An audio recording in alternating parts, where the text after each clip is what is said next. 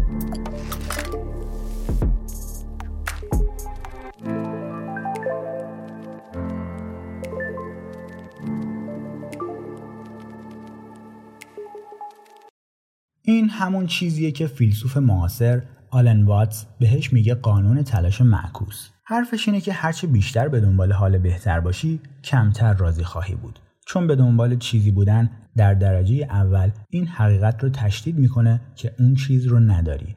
هرچه بیشتر برای پولدار شدن لح لح بزنی بیشتر احساس فقر رو کم ارزشی می‌کنی. صرف نظر از اینکه چقدر پول توی حسابت داری. هرچه بیشتر بخوای سکسی و خواستنی جلوه کنی بیشتر خودت رو زش می‌بینی. صرف نظر از اینکه ظاهرت واقعا چجوریه.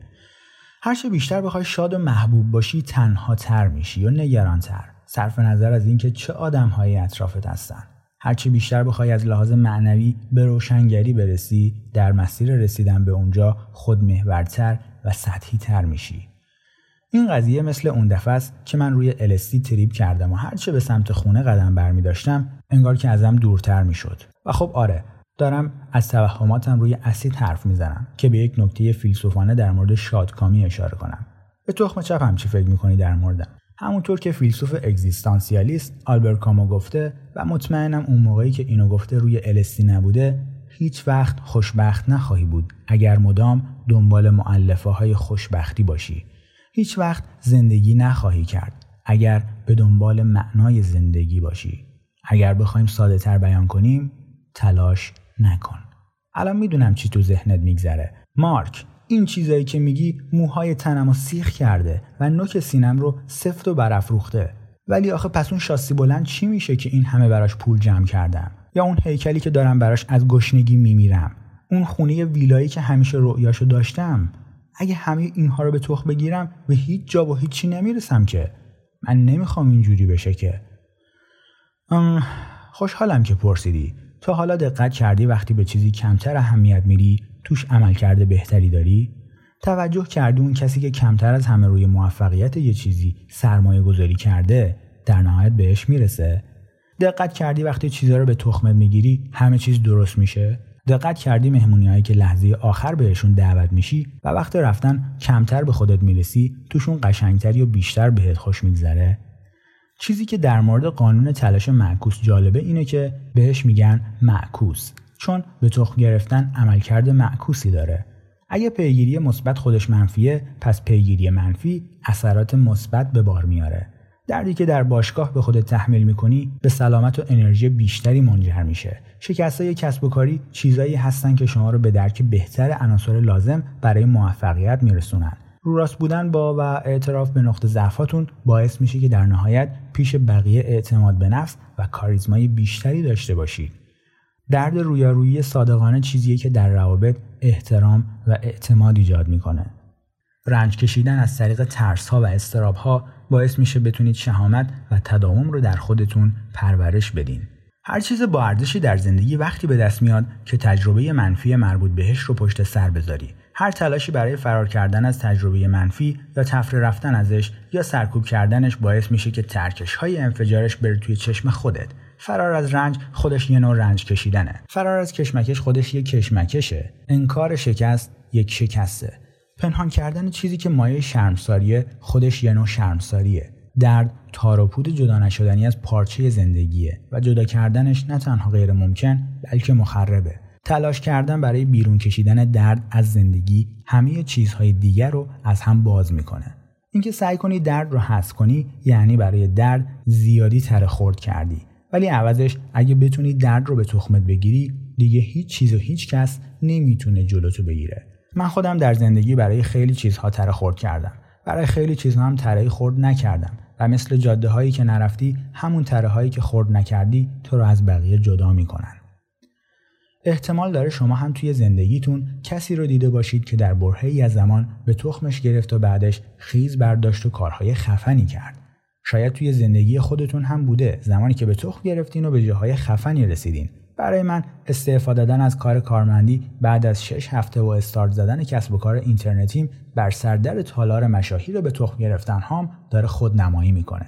به اضافه فروختن همه متعلقاتم و نقل مکان به آمریکای جنوبی به تخمم بود؟ نه فقط رفتم و انجامش دادم این لحظه های به تخمگیری همون لحظه هایی هستن که زندگیمون رو تعریف می‌کنن و سرنوشتمون رو رقم می‌زنن تغییرهای اساسی در مسیر شغلی تصمیم خودجوش و یهویی بیرون اومدن از دانشگاه و پیوستن به یک گروه راک تصمیم به اینکه بالاخره از اون دوست پسر تنبل جداشی به تخم گرفتن یعنی به عمق ترسناکترین و سختترین چالش های زندگی نگاه کنی و دست به عمل بزنی. به ظاهر کار سختی میاد ولی اصلا اینطور نیست.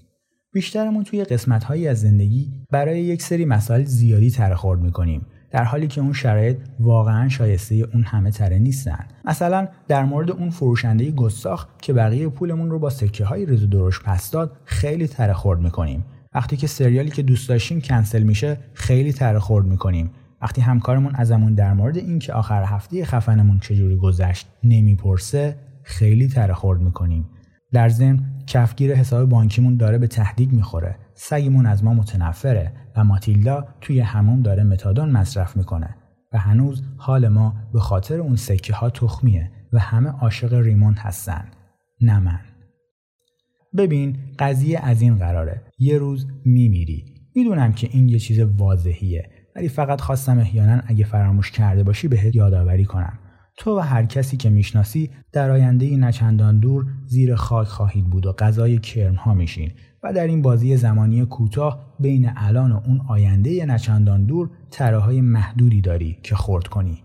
در واقع تره های کمی داری و اگه همینجوری بیفکرانه و بیمهابا بری این طرف و اون طرف و در مورد هر کسی یا هر چیزی که سر راهت قرار می‌گیره تره خورد کنی خب به زودی به گا میری.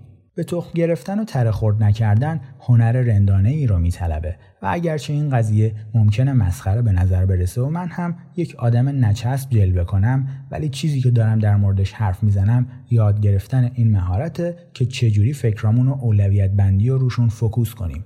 این مهارت که چیزهای مهم رو از چیزهای بیارزش تمیز بدی و این کار رو بر اساس ارزشهایی انجام بدی که با صرف وقت و انرژی برای خودت ساختی و تراش دادی و سنباده کشیدی. و این خیلی کار سختیه. یک عمر تمرین و اراده بالایی می‌خواد و بارها شکست خواهی خورد.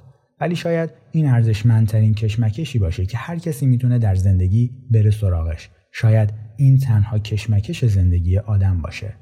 چون وقتی زیادی تره خورد می‌کنی وقتی برای هر کسی هر چیزی تره خورد می‌کنی حس می‌کنی که تا ابد استحقاق این رو داری که راحت و خوشحال باشی و هر چیزی باید همون جوری باشه که تو می‌خوای باشه. این یک بیماریه و شما رو از درون می‌خوره. اینجوری شما هر بدبیاری رو یک ناعدالتی قلمداد می‌کنی. هر چالشی رو یک شکست هر نارسایی رو یک مشکل شخصی و هر مخالفت رو یک خیانت. اینجوری میشه که در جهنم خفتبار خودت که اندازش با جمجمت برابری می‌کنه میسوزی. آتیشش هم از خود محق بینی و سر و صداهای توی ذهنت تغذیه می‌کنه. و تویی که دورا دور چرخی بازخورد جهنمی میچرخی و به هیچ جا نمی‌رسی.